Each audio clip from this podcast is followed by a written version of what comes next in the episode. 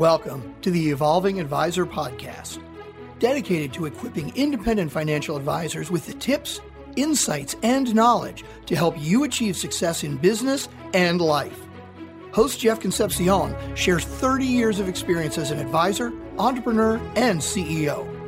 Join Jeff and the industry's top thought leaders as they help you evolve from where you are today to where you want to be tomorrow. Now, here's your host, Jeff Concepcion.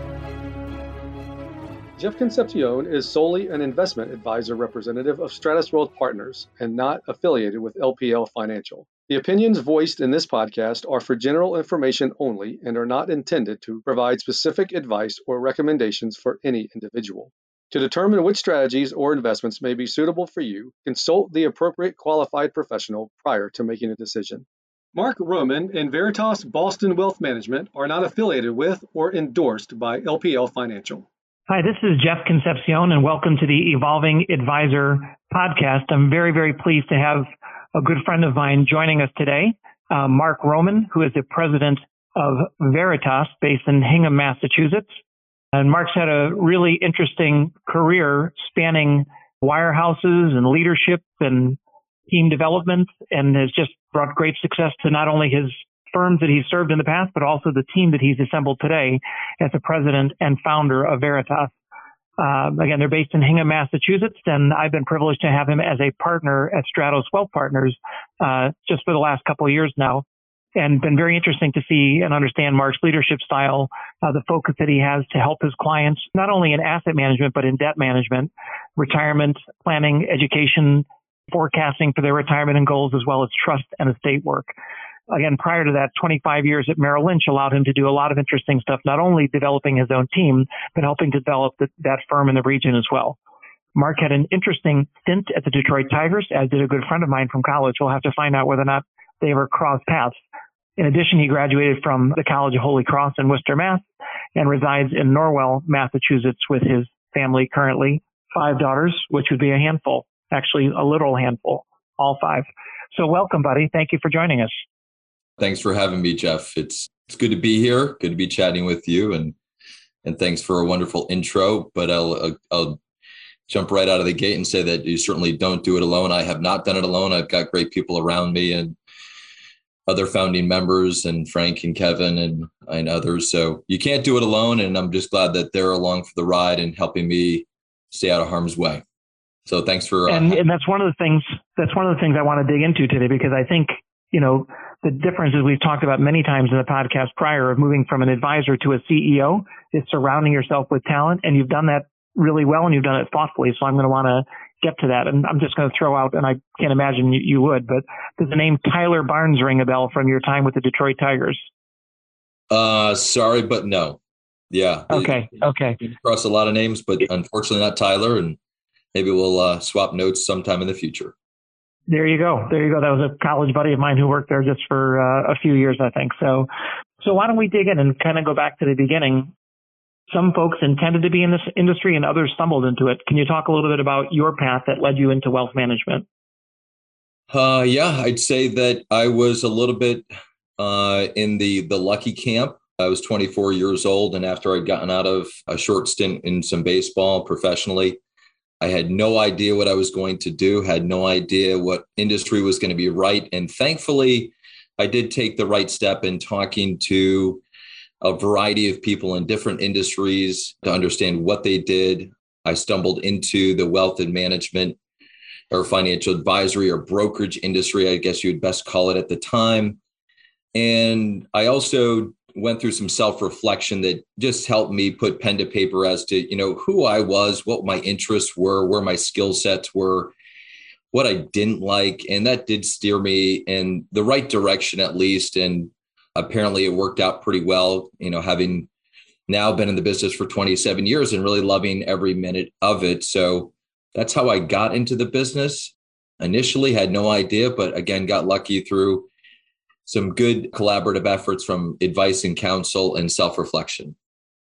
So I think the industry is pretty challenging to get started in when you don't have a client base and you're developing and you're kind of building.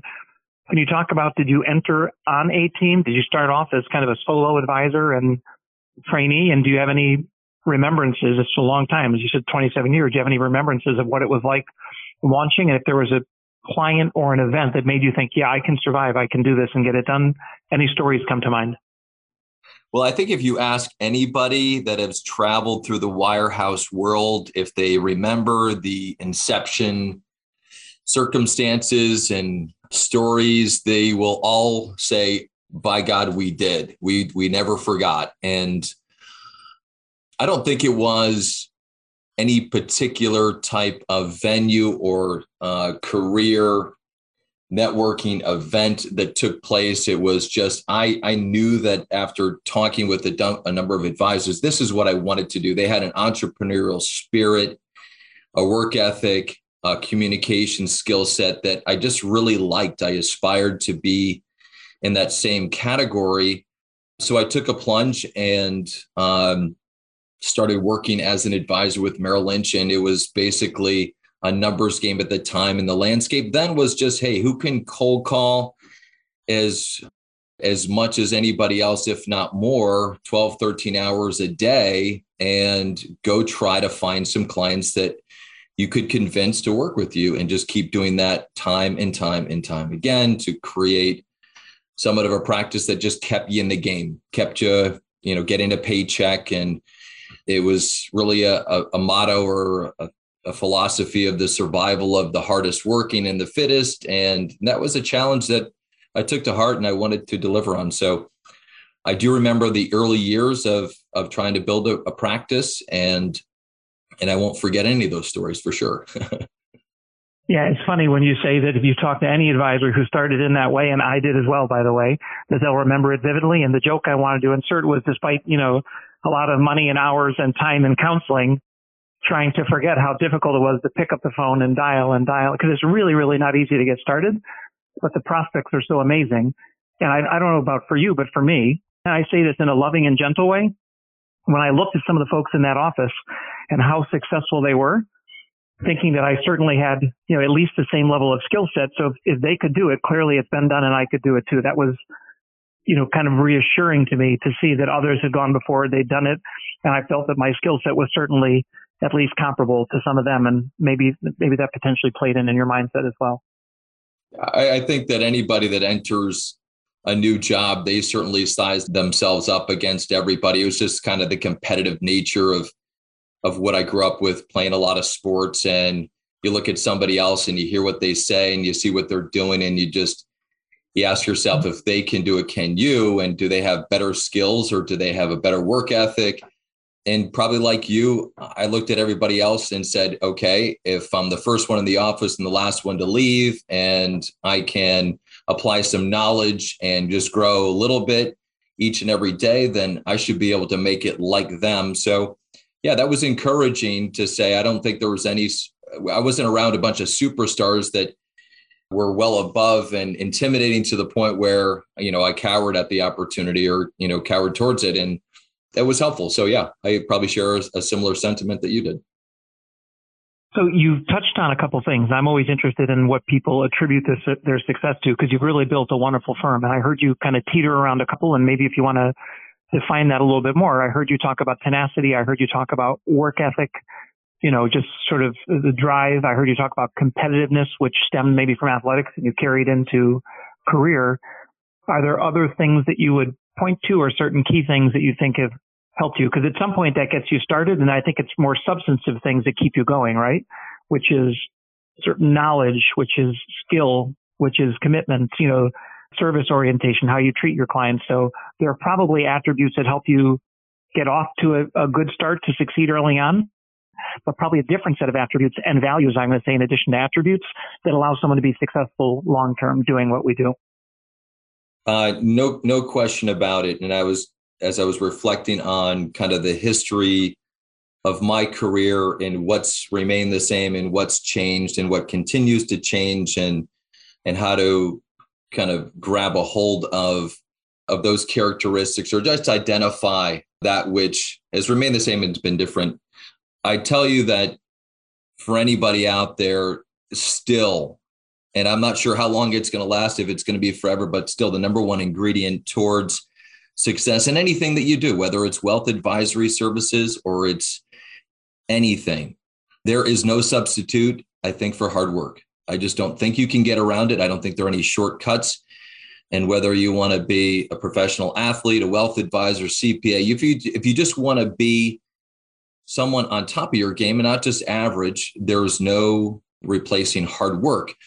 So that has remained the case for sure. And what has evolved for me, there are some very pivotal times in my career where I just realized, geez, I can't do this myself.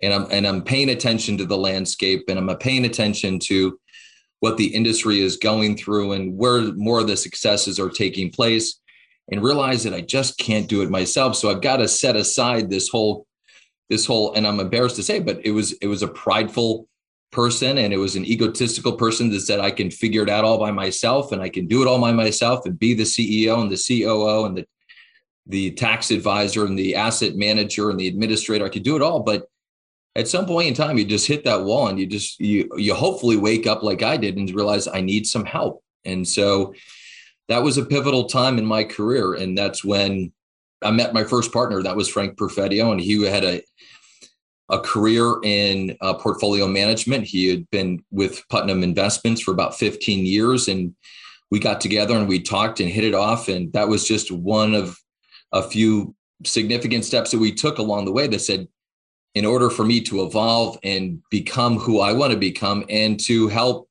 our clients get serviced in a particular way, I need help along the way.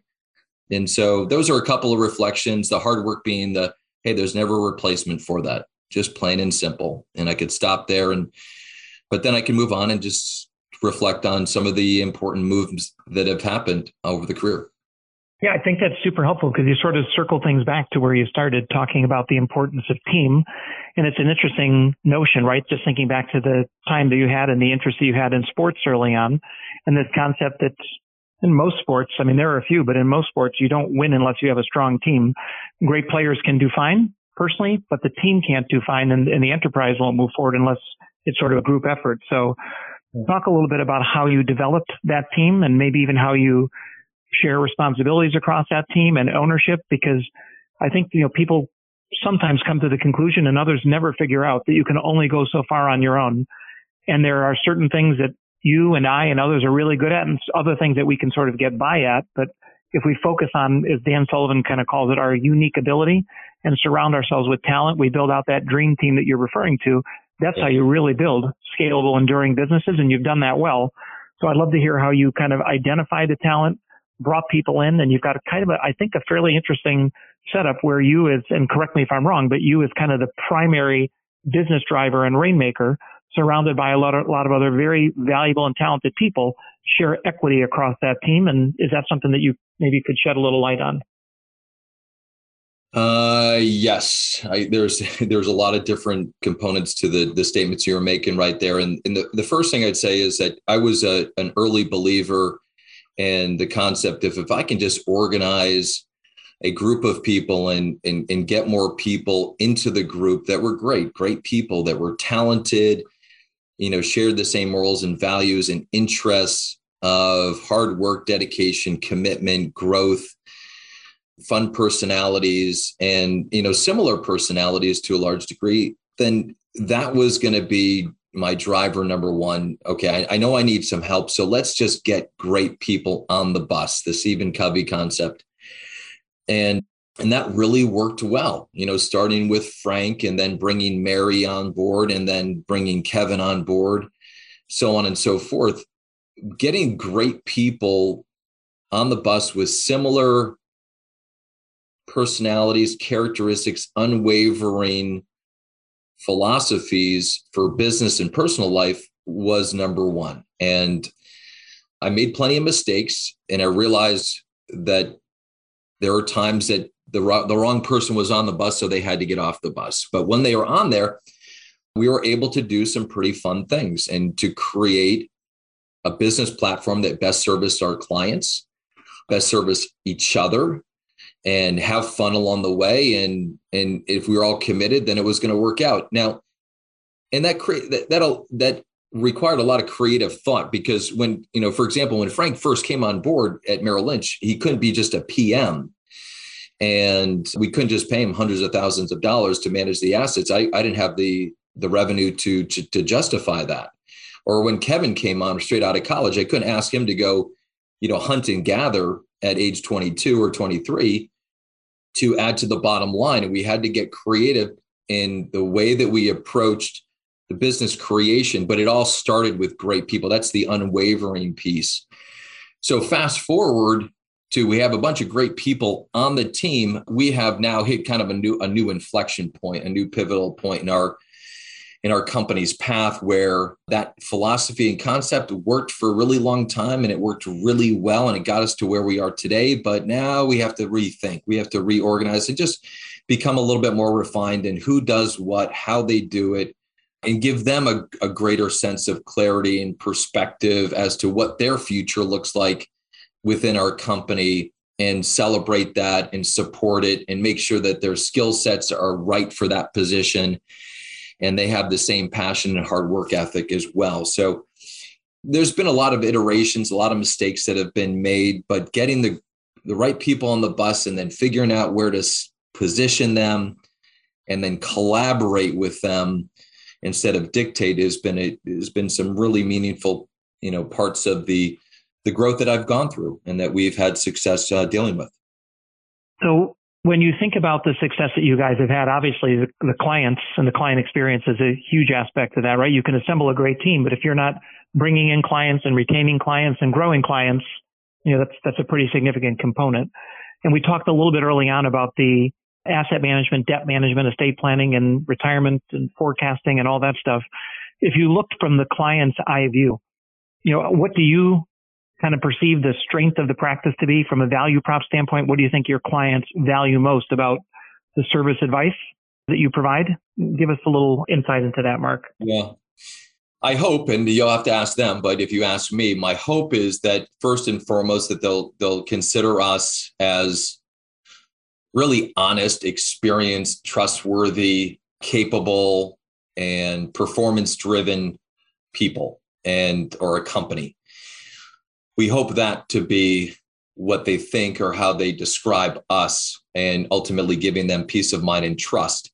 Now, we do that certainly by way of making sure that our offering is in our how we run our practice and first and foremost is to service them appropriately and you can take a mindset as a company owner is i'm, I'm going to only do this or that but early on in my career, and you know, really thanks in in large part to Merrill Lynch, that in order for us to to remain relevant and to evolve and to grow, I think that all of our clients want to make sure that all of their wealth management affairs are taken care of with one advisory person or team.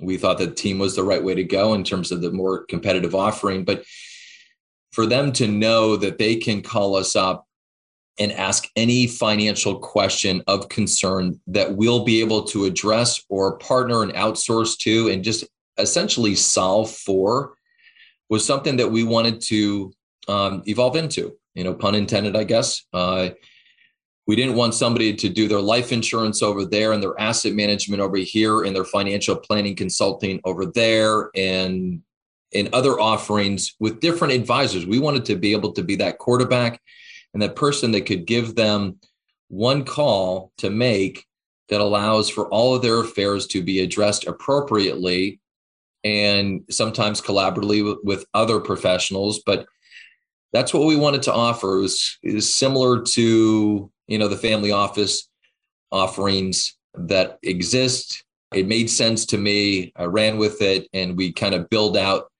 built out our offering accordingly to make sure that we kept everyone else away from the clients and you know selfishly just wanted to own the clients in that relationship and and steer them accordingly. And they and they felt really good about that. That makes a lot of sense. From a business development standpoint have there been any particular strategies? Has it been primarily referral based? Is there any type of marketing? Do you guys have any niches that you've served where you've developed sort of an expertise a subject matter expertise or otherwise? How would you kind of identify what the premise has been from a marketing and business development standpoint? And has that changed? over the years? Uh, yeah, it, it certainly has. I mean, if you go back to the first five years of the business, it was okay, you know, dial that phone as many times as possible. And cold calling was the way to do it. And that was the only way I knew how to do it at age 24. And that was the only opportunity because I wasn't networked into a bunch of wealthy families or an environment that was um, available to me. So, so similar to me, was your original target market someone who was alive, had at least ten thousand dollars, and had a remote level of interest in hearing what I had to say? That's probably how I would define my early market. Yeah, if they could fog a mirror and they had a few bucks, that was probably a qualified a qualified prospect for sure.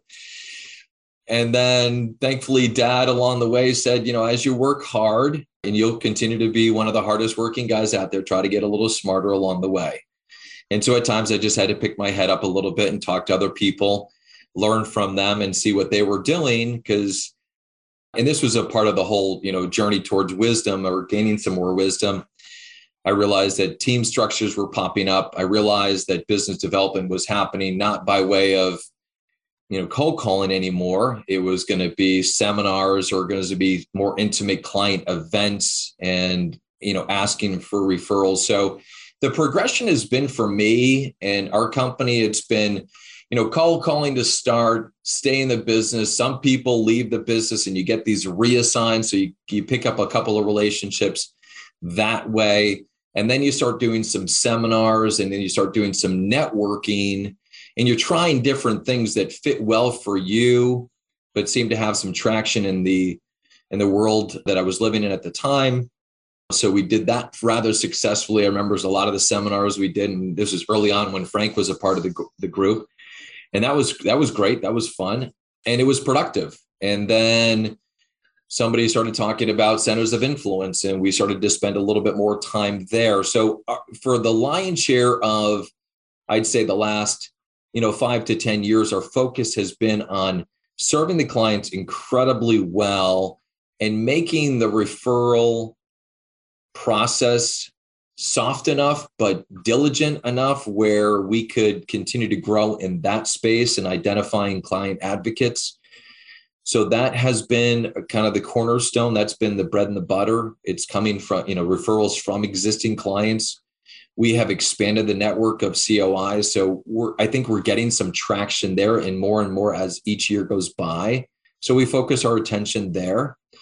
The area that, you know, if you talk about an evolving landscape or changing landscape, you know, I was, I'm the old fashioned guy, you know, just there's nothing like face to face time. But as the internet and technology has grown and the digital platforms exist and social medias, um, I, I got left behind. And now we are faced with okay, what are we going to do with their marketing and advertising efforts? Because we are hitting a little bit of a wall. We're still growing, but in terms of our capacity to grow and our interest to grow, we have to look at that very seriously. And we're doing that right now so that we'll probably have for the first time, you know, we've got a website and we've got a little bit of presence on LinkedIn, I think it is. And we put out some market commentary and newsletters from our PM or Frank. But we're going to spend a lot of time trying to just listen to what else is going on out there and what's successfully happening and apply that to in our own practice. And we'll do it in such a way that I don't think it'll be too burdensome. And we'll look to outsource and we're interviewing and talking to marketing advertising companies now just get better at that. So, you know, full circle, how has it changed the business development piece? It's it's gone from cold calling to the seminars to the centers of influence to the referrals to, you know, perhaps a new push in the marketing digital advertising that can take place.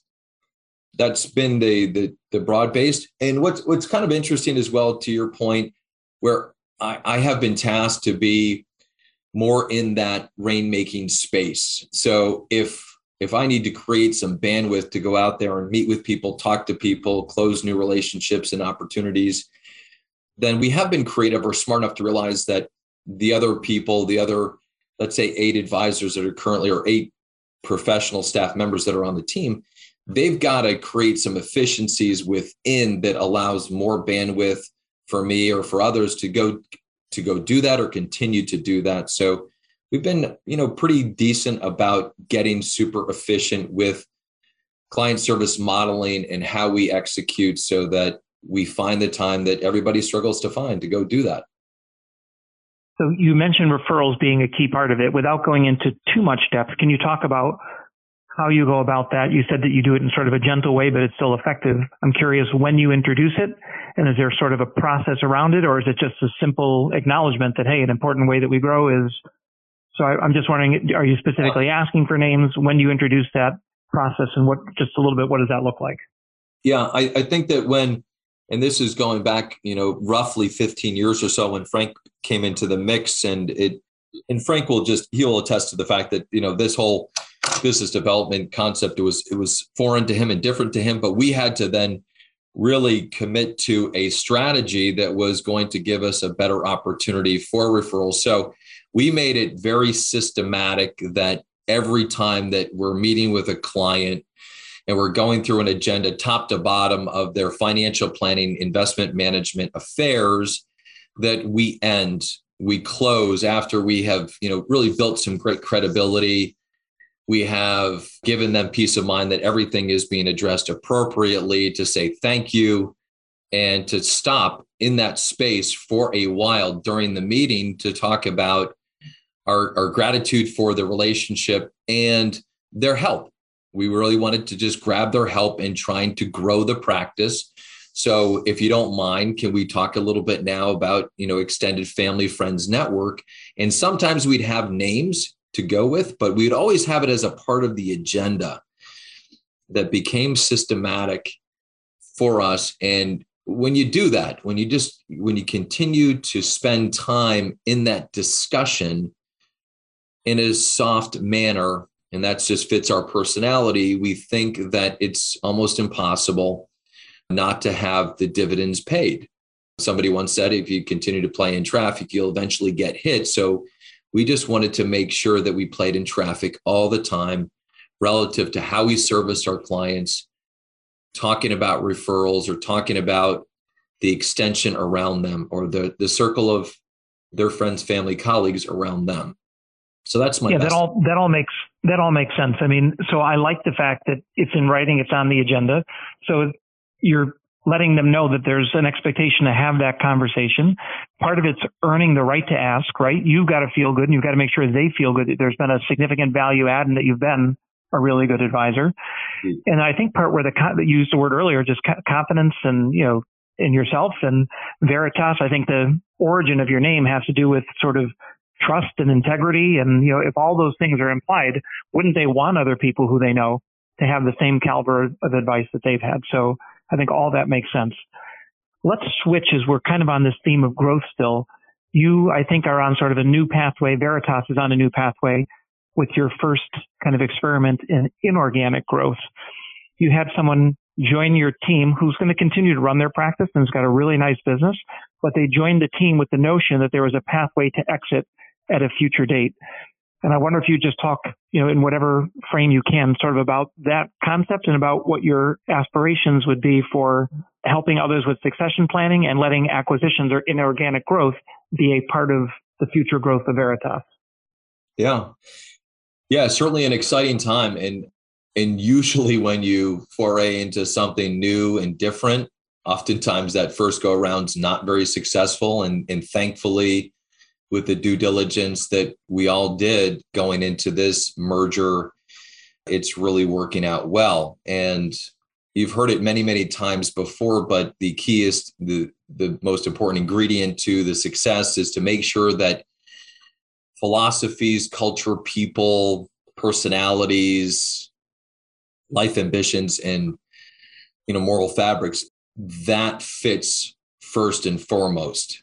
And it, it, it so in in terms of Gail and Jen joining Veritas, the caliber of the person that I don't think should ever be compromised and you find as a good fit to your personality and what you're trying to accomplish with each other, amongst each other, and with clients, if there's a fit there, then that's what's going to allow us to continue on the path of a potential merger. So we found that we had we we knew each other well from the industry. We worked really well together. In the past, we actually crossed paths while at Merrill. So I felt really good about how to pursue getting another couple of great people on the bus. And then it just became a question of trying to get creative with the vision of how does this play out and what's right for her, Gail, who's going to, you know, perhaps think about retirement in the next five or six years, and Jen, who has tremendous skills, but also other advisory like interests to pursue herself. It became my my challenge to just make sure that the vision, the future vision of how this can play out and how this integration can happen now and evolve over, over time to be successful, that's where I spent most of my time. So a lot of discussions, you know, what do you want? And, you know, what are you looking for? And what are your goals and objectives personally, professionally, and and then finding a path or a vision that that we could jump on to and and and play out. And and so far, the uh the six, nine months that we've been doing this, we're on the right path. And it, it's really exciting to think about our future together with them and potentially with others that are interested in you know something similar. But that's uh that's how i'd characterize this pivotal change and and the success behind it and why. Yeah and i think you know you're onto something there because i think about the conversations that i have which are literally daily as it results to people thinking about their future their exit plan and what it might look like and to me the most impactful thing that you said was sort of that treating her almost like a client, asking what are the goals, what are you trying to accomplish, and kind of creating a bespoke solution that allowed her to come in, work for a certain period of time, exit with some clarity as to what that exit might look like. And the fact that you could customize something like that makes you look different than others who sometimes just have a cookie cutter approach. So that flexibility, if, if you can do it, by the way, not all businesses can do that, but if you have the ability to be flexible to understand what someone's looking to solve for the same way you try to understand what your clients are trying to solve for i think it can potentially lead to you know more favorable outcomes all sides. And i think you also saw something there. Your interest wasn't only strong in gail but you knew that she had a right hand person who was also talented and capable and you probably saw an asset in that for veritas as well that you know the the two were the sort of the two assets there were equally of interest to you. A really talented team member as well as a great advisor that you could make a partner and then help, you know, create an exit plan for. So that flexibility I think was important. Yeah, that's uh, that's a great word to finish with, and that's flexibility.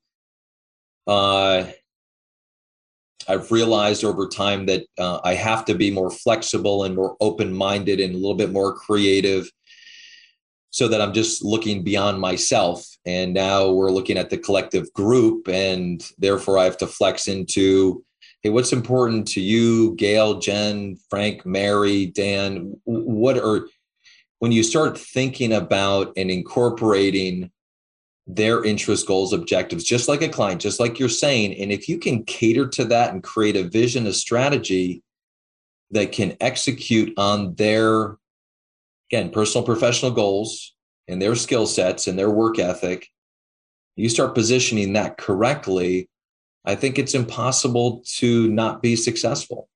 So that was a, um, those are aha, aha moments and little winks along the way that thankfully I paid attention to.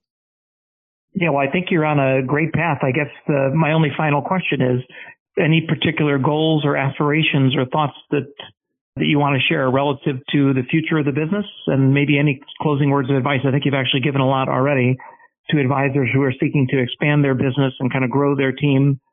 Any final words of advice for other yeah. other advisors listening, and maybe just a, a snapshot of your hopes for Veritas in the coming years?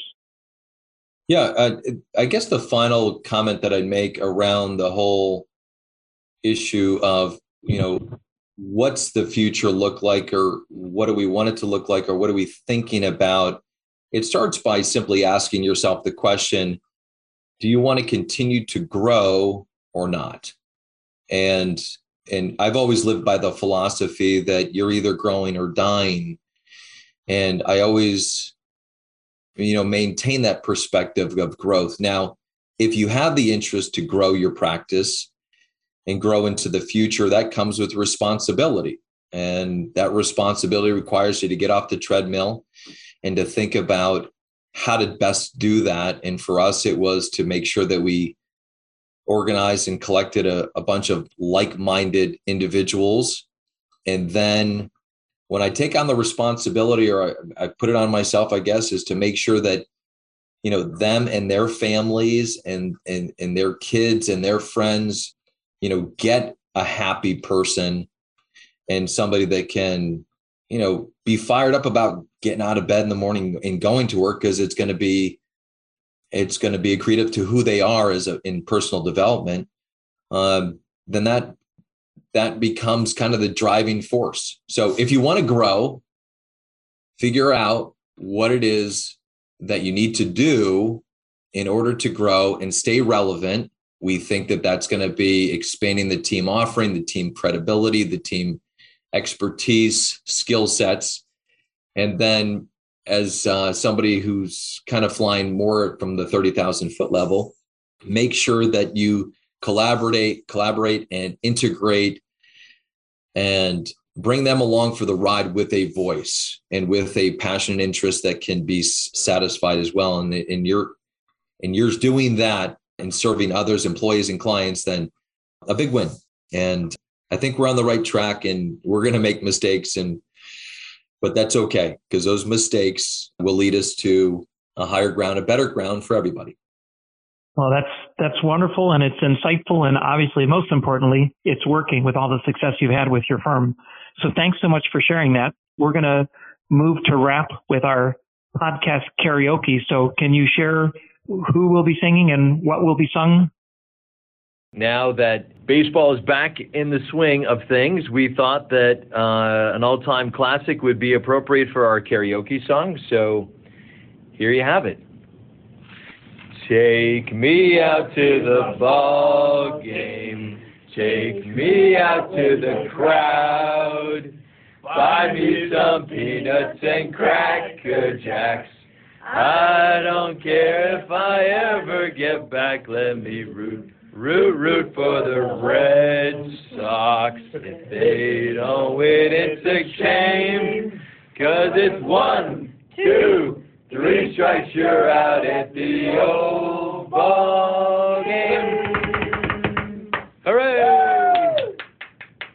Advisors associated with Stratos Wealth Partners may be either one, registered representatives with and securities offered through LPL Financial, member FINRA SIPC, and investment advisor representatives of Stratos Wealth Partners, or two, solely investment advisor representatives of Stratos Wealth Partners and not affiliated with LPL Financial. Investment advice offered through Stratos Wealth Partners, a registered investment advisor and separate entity from LPL Financial.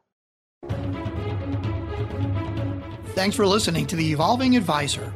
If you enjoy the show, please subscribe and share it with your colleagues. And if you would like to talk about succession planning or practice acquisitions, please drop us a line. We would love to help you in any way we can.